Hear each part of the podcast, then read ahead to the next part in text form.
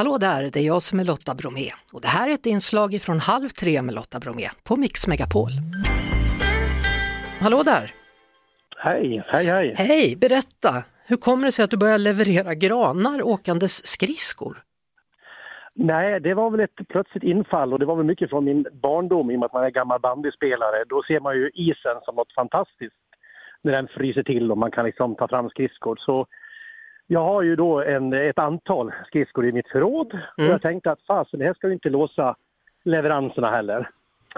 Så när eh, kunderna började ringa lite i närområdet, jag har ju min julgransförsäljning och företag lite i utkanten av staden, så tänkte jag att vad fasen, vi får lösa det på något sätt. Ja, Så jag bad dem att ringa upp på Facetime. Vi kollade på granen, gick runt och de hittade sin gran. ja. Jag nätade den och sen så hade jag skridskorna på hela tiden för det var ju snorhalt överallt här så inte jag själv skulle trilla omkull. Sen tog jag helt enkelt bara till dem i närområdet och skrinade iväg för lite egen motion och granen på axeln då och slängde av den ute för första kvisten eller på gräsmattan till dem och tillbaka igen. Nej, men kära någon, då måste varit mycket is om du kunde åka skridskor där. Det var det och det var riktigt så bra. Både att det kom så otroligt snabbt så att de hann ju aldrig ut eh, kommunen och sanda.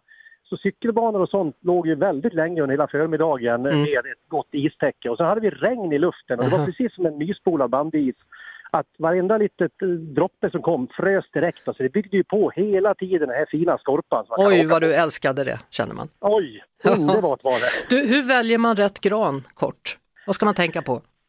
Nej, jag tycker man ska titta efter en som kanske inte är för tjock. De är ju klippta tyvärr allting. Vare sig det är svenska men framförallt danska odlingar så klipps de ju så de ska se ut som Disneygranar. Mm. Och en Disneygran får ju mängder med grenar och det blir miljarder med barr. Och det är det du har problemet med att den börjar att rasa och släppa barr när den kommer in i 20 grader värme. mm.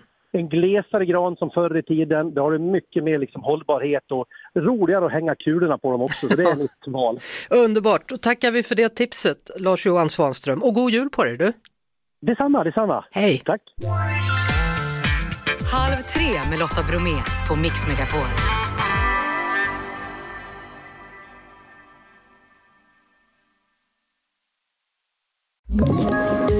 Poddtips från Podplay. I podden Något Kaiko garanterar östgötarna Brutti och jag, Davva, dig en stor dos skratt. Där följer jag pladask för köttätandet igen. Man är lite som en jävla vampyr. Man har fått lite blodsmak och då måste man ha mer. Udda spaningar, fängslande anekdoter och en och annan arg rant.